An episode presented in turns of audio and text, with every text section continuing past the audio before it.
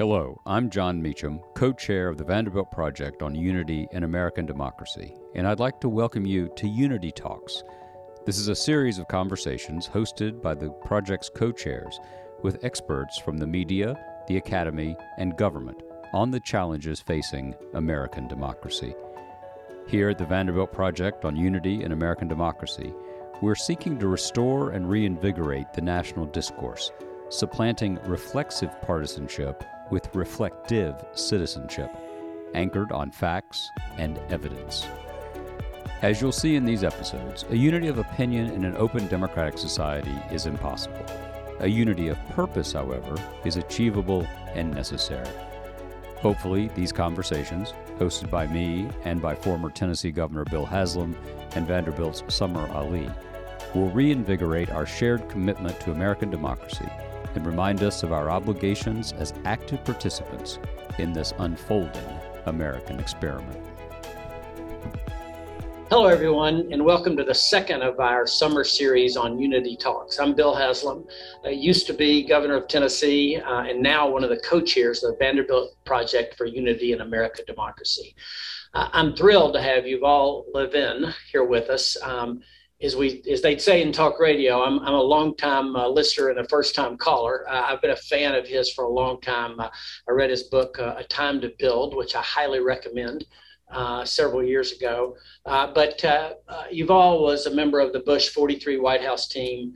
Yeah, he's now a senior opinion writer for the New York Times, as well as a senior fellow for the American Enterprise Institute. So wonderful background, has a lot to talk about. Yuval welcome and thank you for joining us. Thank you very much for having me. I'm a longtime fan too, so this is great.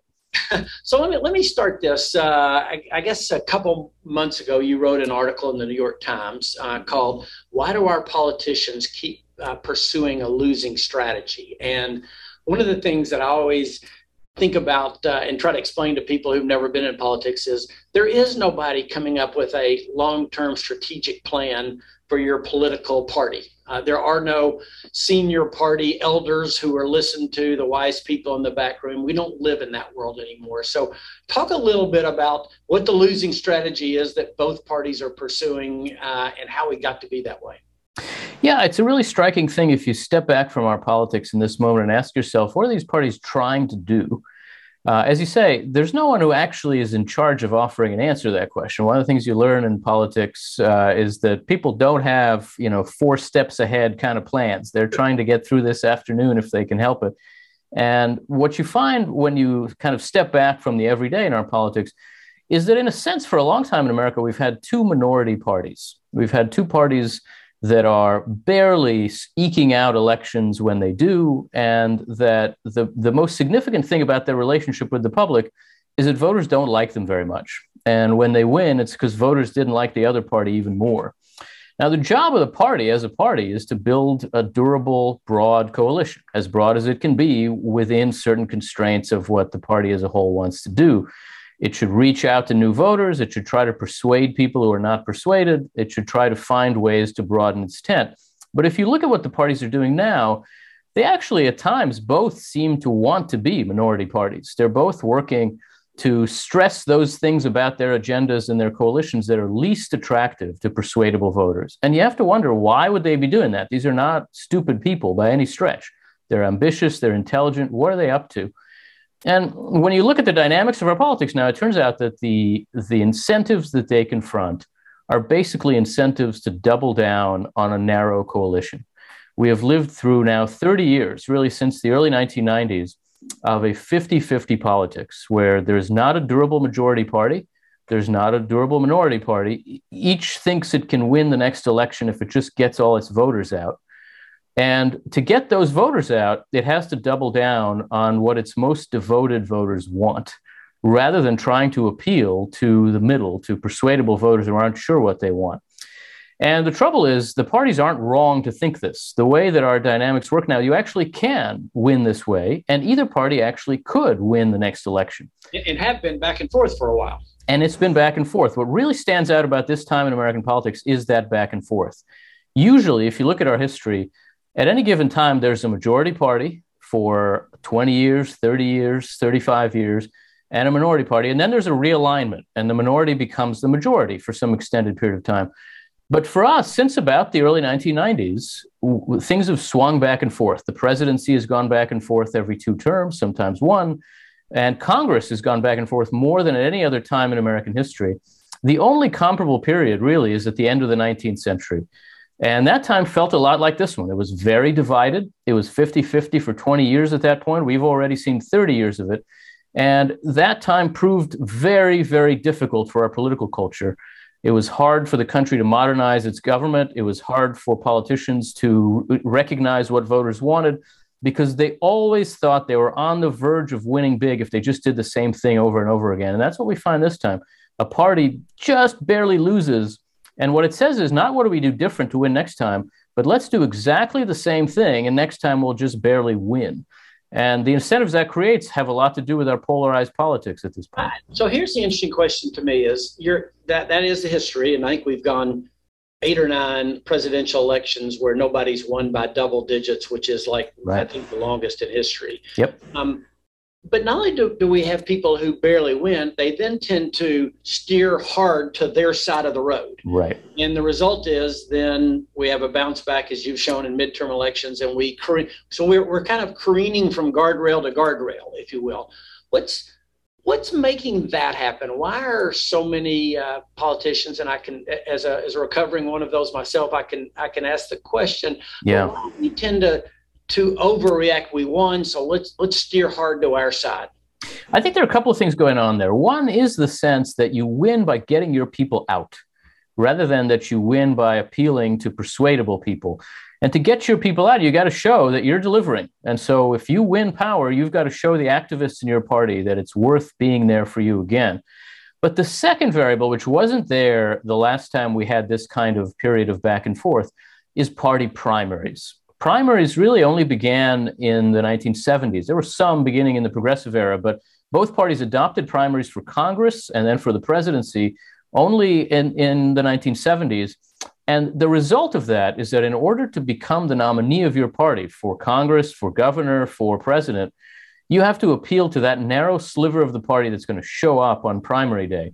And that means that in a lot of places, this is particularly true in congressional races, where the district is safe and the real election is the primary, you your electorate is that 10% or so of people who live in the district who are going to show up on primary day for your party.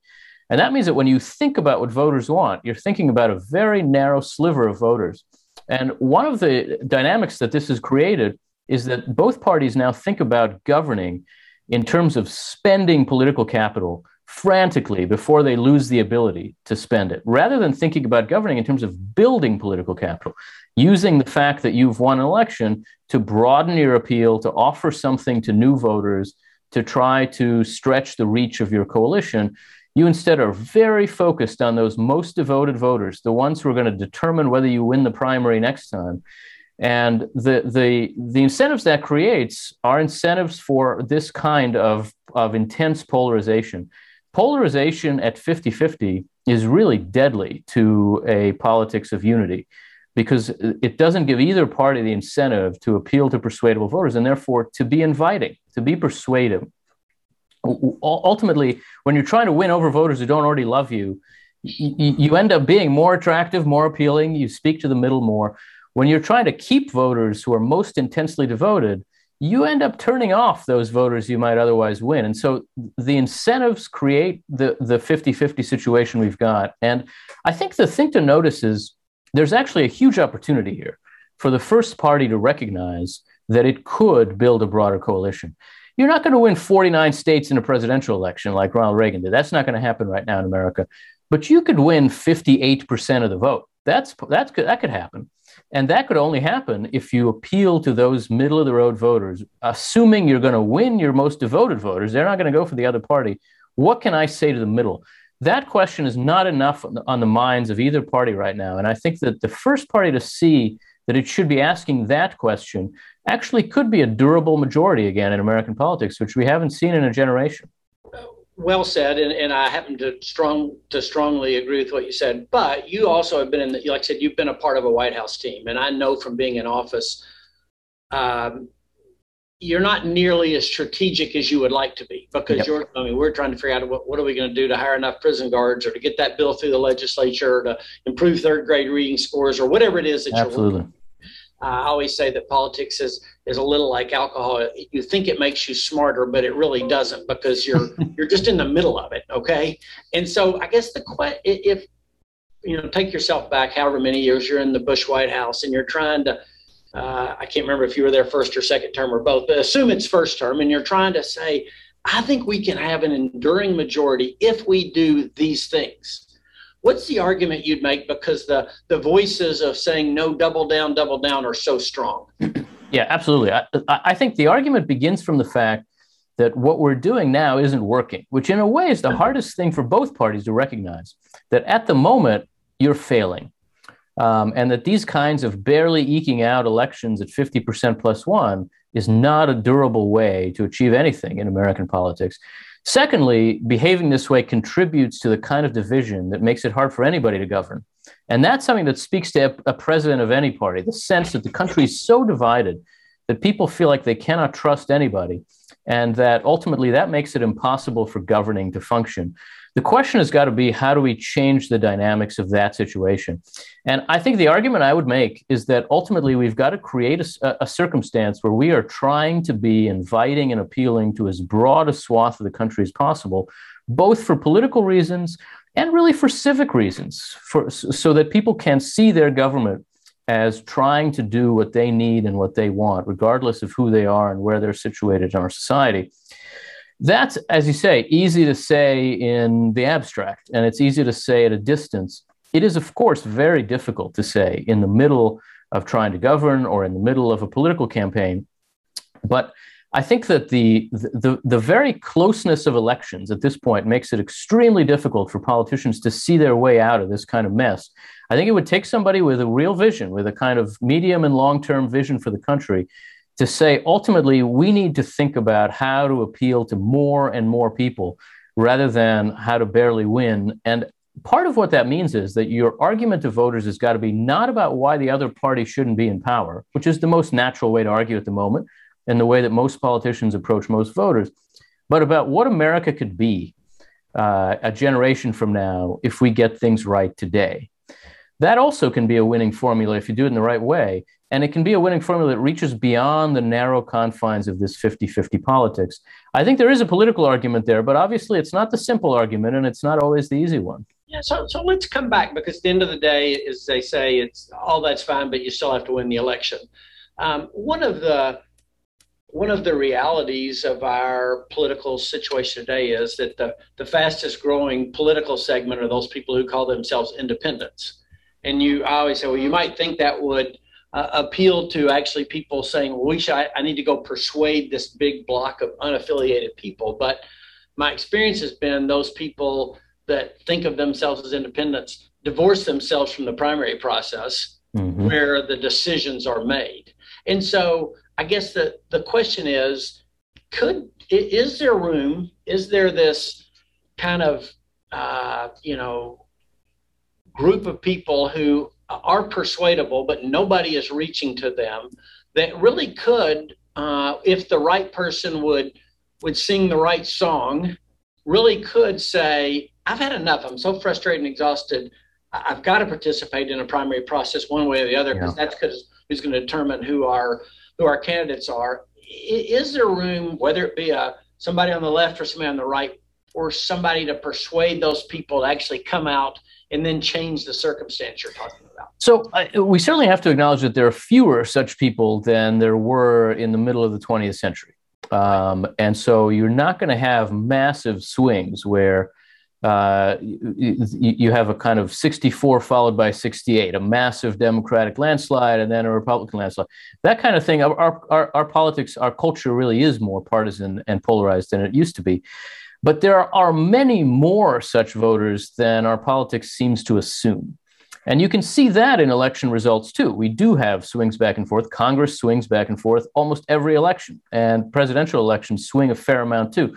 As you say, the challenge is those voters, those voters who will vote for a Democrat one time and a Republican the next time, tend not to participate in the primary of either party. And that means that the primaries select candidates who are not likely to be most appealing to those voters. Um, and that should lead us to think structurally, should lead us to think about incentives and about institutional design, uh, about how the parties select candidates. For example, 10 years ago, I would have told you that I think that ranked choice voting is a kind of gimmick that, you know, that, that, that isn't worth our time. I've changed my mind about that. I think something like ranked choice voting in the primary that creates a strong incentive for politicians to be everybody's second choice might actually help to create some dynamics that make for better candidates in the general election. And you see it happen sometimes. You see it in the Virginia governor's race this past year, for example. When the party makes its choice that way, you tend to end up with candidates who are going to be better at appealing to a broader swath of people. I think both parties have got to start thinking in this direction in terms of how do we change the processes, the procedures, the mechanisms by which we make these choices so that we can overcome what I think we now have to acknowledge was the mistake of moving to primaries. We're not going to reverse that mistake. Nobody's going to say, well, we should go back to a party committee choosing candidates. That's not going to happen, and we should be realistic about that. But the question is, how do you move forward from where we are now? And I think we do have to be experimenting, and they would be experiments. We don't know how they'll turn out at the state level um, with different ways of selecting candidates to see whether these allow parties to uh, put before the public more appealing people who can appeal to broader coalitions again, it requires both parties to see that what they're doing right now isn't working, that at the moment they are losing, not winning. Well, I think you're. The, the argument I always make to people when they say, you know, why would you even talk about that is, well, how's how's what how's it working? What we're doing now? I I, I yeah. think that's valid, but I also would say, that, I mean, I think you're right. The question I would ask is this: the people who can make those decisions, uh, to even to put it on a ballot, like in a lot of states like ours, it, it would have to be approved by the state legislature yeah. to go on the ballot, or it might have to be approved by that party's executive committee, um, which depends. But neither of both of those groups would probably, on the right and the left, would probably say, "I personally like the way it is." Yep. Now.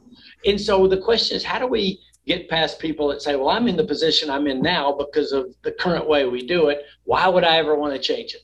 Yeah, I mean, I think part of what that requires is getting these ideas into circulation so that there's some pressure, there's some public interest, there's some uh, reason for them to talk about this. Because as you say, what we're saying are things that are going to have to be done by the people who are benefiting from the current system. And they would have to change that system on the premise that it could work better for them or work better for their party or work better for their state or, or the country. And to get to a place where that kind of decision could be made requires these ideas to be in public circulation. The party committee is not going to do this on its own. Uh, you know, unless it's in a very peculiar kind of situation. I mean, we could point again to the Virginia governor's race, where they just thought this will get us a better candidate in a purple state, somebody more likely to win the general election. And they were right. But in a lot of places, that's not the calculation they're going to make because they're literally the people whose own jobs are on the line here, and they they're now winning. So they don't want to change the system under which they're winning. I think that requires this to be an issue of public discussion and debate, so that they have to answer the question: Why shouldn't we change the system to get candidates who could help our party win a broader mandate? Um, and then they've got to think about more than themselves. If there's voter pressure here, then they have to take that question more seriously. That means this is a long term process of making arguments, of, uh, of, of reformers trying to get in the game and talking about how the system could be better. I think you begin by, by approaching voters saying, look, it doesn't have to be this bad. And a lot of Americans now would be open to the argument that our system is never going to be perfect, but it doesn't have to be this bad. And there are ways to improve it that are both achievable and practical. And you know, right now, a lot of these ideas are not well known or not understood in that way, and so we've got a lot of work to do. I, want to jump. Uh, you also had a recent article that uh, I took uh, a little bit personally, uh, saying, "Hey, the baby boomers have been on stage." You know, somebody who's a, a tail end member of that generation. Uh, uh, no, I, am teasing, I, but I'm curious. T- tell us what, yeah. what you what's the argument about? We've the baby boomers have had their turn. It's time for them to step off the stage politically. Yeah, you know, baby boomers is a broad category, and and what I really have in mind are basically those of our leaders who were born in the 1940s. Some of them aren't even baby boomers; they're older than that, um, and some are the oldest baby boomers. Uh, you know, our president is going to turn 80 this year. Um, the the his predecessor, who might just run again, is going to turn 76, and the Speaker of the House is 82. The Republican leader in the Senate is 80. This is, first of all, very unusual. It's an odd thing. And it's not the case that that's happening because it's just sort of become their turn, that we empower the oldest generation, and now these folks are the oldest generation. They've actually been in power for a long time. You know, Bill Clinton was elected in 1992, right. and Donald Trump, elected in 2016, are exactly the same age. And so is George W. Bush, by the way. They were all born in the summer of 1946. Um, and when you start looking around, and not only at our politics, but at a lot of our institutions, you find that, that people of just about that age, the very beginning of the baby boom and a couple of years before, people born in the mid 40s or, or thereabouts, have been running a lot of our institutions for a long time. Now, there's nothing illegitimate about that. I mean, these are people who have devoted a lot of their lives to public service or other forms of service, and we should be grateful for that. But I think it's worth our seeing that their particular disposition, their particular life experience, their particular mindset has created a, a dynamic in our politics by which we treat the era of their youth, the America of the late 1950s, early 1960s, as though it were a norm. And a huge amount of our politics is about promising people to return to that time, to that time when you when Americans had a lot of uh, confidence in our leaders and institutions, to that time when our society was very cohesive and consolidated, when uh, the economy was more regulated, which the left likes, when the culture was more tradition minded, which the right likes. The, the trouble is, that period was not normal. It, it's not as though American life was like that until the mid 60s and then it changed. That period after World War II until the mid 60s was very, very unusual because of the war, because of, of mobilization around the Depression, frankly, uh, immigration laws that had been in place since the 20s and were not changed until the end of the 60s meant that there was less cultural diversity and less immigration in America at that point than at any time before or since. Um, and it created a, a, kind of moment that is not, in fact, repeatable.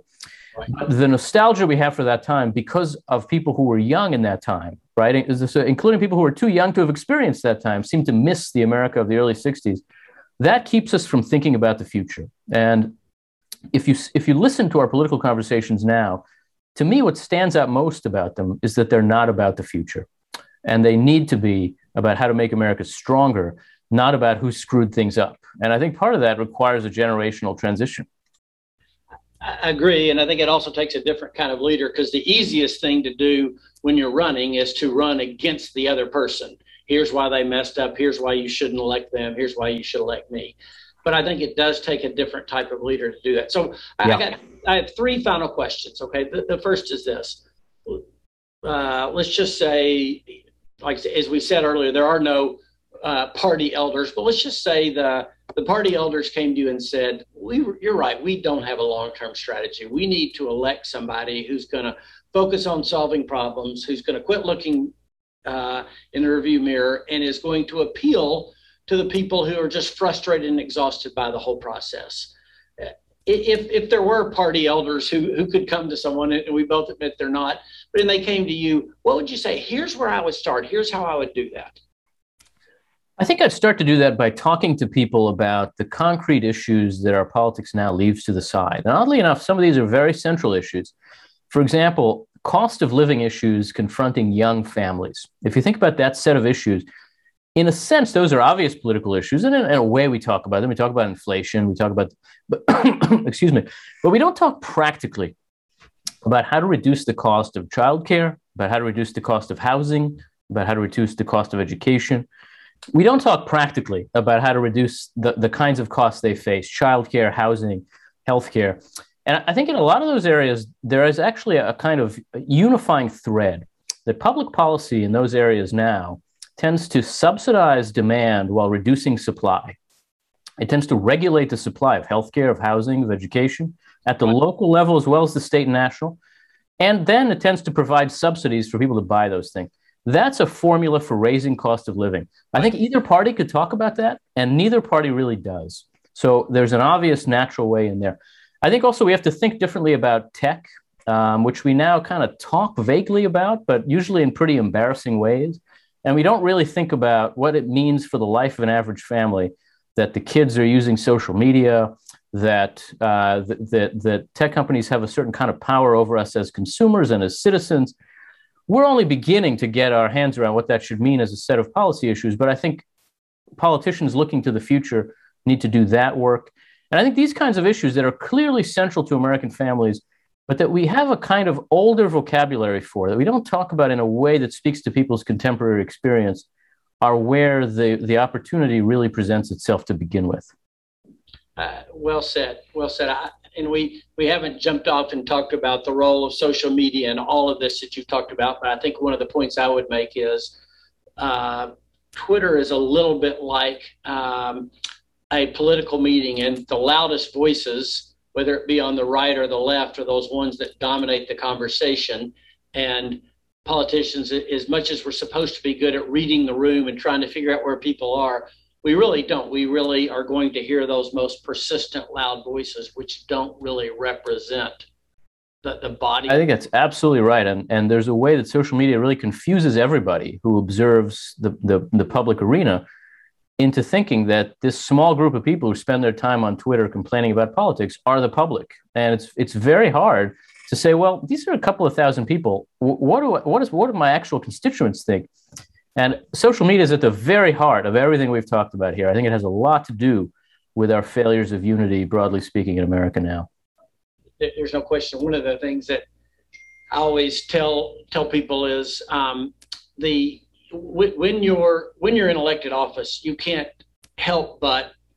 I mean, one of the good things is your democracy works, right? And and you try yep. to when you go out and run for office and you knock on thirty thousand doors you know, to run for mayor of your hometown or whatever, you kind of figure out after a while that what people care about, and you really learn. Most of them are care about getting their kid to soccer practice and getting dinner on the table and making certain their job is paying uh, for what for their family's needs, et cetera. Yeah. But we get misled when we just start to hear those loud voices, um, and it doesn't serve us or democracy very Absolutely. Well. All right, let, let me, I've, I've, got two last questions I want to make certain um, that, that we, we get to. Um, what, if anything, gives you a glimmer of hope? we, we talk about what's wrong. Give, give, me, give us a reason for optimism before we end this. You know, I'll give you a strange answer to that question. The, the source of my hope is the fact that people recognize that things are in a bad place. There are not a lot of Americans now who will say, "This is great. Let's just keep doing this in our politics," and I, you know, I love every minute of it. But just about everybody recognizes that something's gone wrong in our political culture. And I think that that creates an openness, both among voters and among, and among leaders, to trying new things, to, to looking for ways to do better. And even 10 years ago, that would not have been as obvious to nearly as many people. And so I think the fact of our recognition of these challenges that confront unity, exactly the things you're working on, is the reason why I think there is cause for hope and why I think we will get ourselves together and try and experiment with different things. And some of them will work and some won't. But we know now, we really know, almost all of us, that this is a moment to try different ways of holding the country together. I actually think you're right. My experience has been when I go to political groups, people who primarily get their identity from their politics, um, the sense is we're good, they're evil, we yeah. have to stop them to save the country.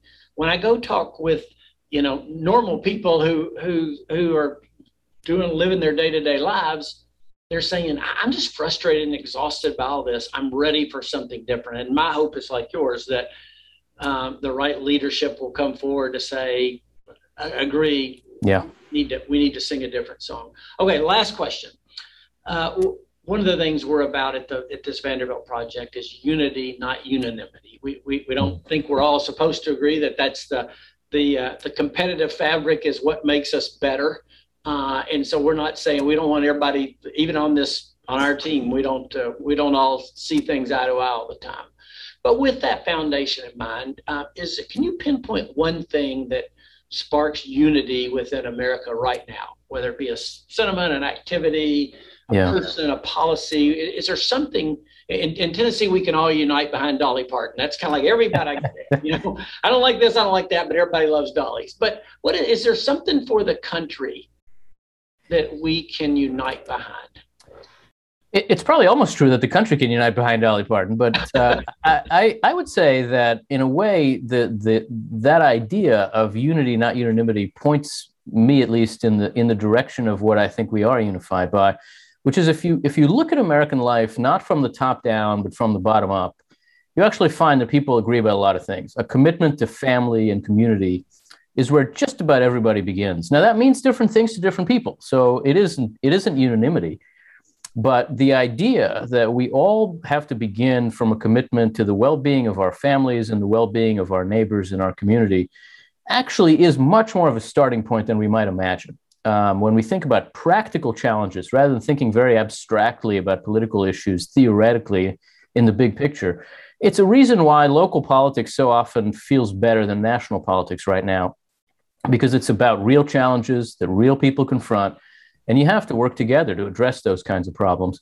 And so i think the the the fact of our common commitments to the families we come from and the communities we're part of is a reason to think that americans really can work together and that we don't have to all agree about everything. And life can be different in tennessee than it is in california and that's okay. Um, that's that's really ultimately what's necessary for a, a, a recovery of unity in our country. I love your point. I've I always say everybody should have to be mayor of their hometown before they can run for federal office because yeah. you just at the end of the day you do see problems much differently. Thank you for joining us. This has been a great conversation. I've I've loved the insight. Like I said, I've been a fan of yours for a long time. well, same here. Thank you very much. I, I don't know that our country's ever needed a, a time more or had a time more when we needed people who could think clearly uh, about how do we get past our current situation. I'm grateful that you're one of those folks. So same here. Thank you.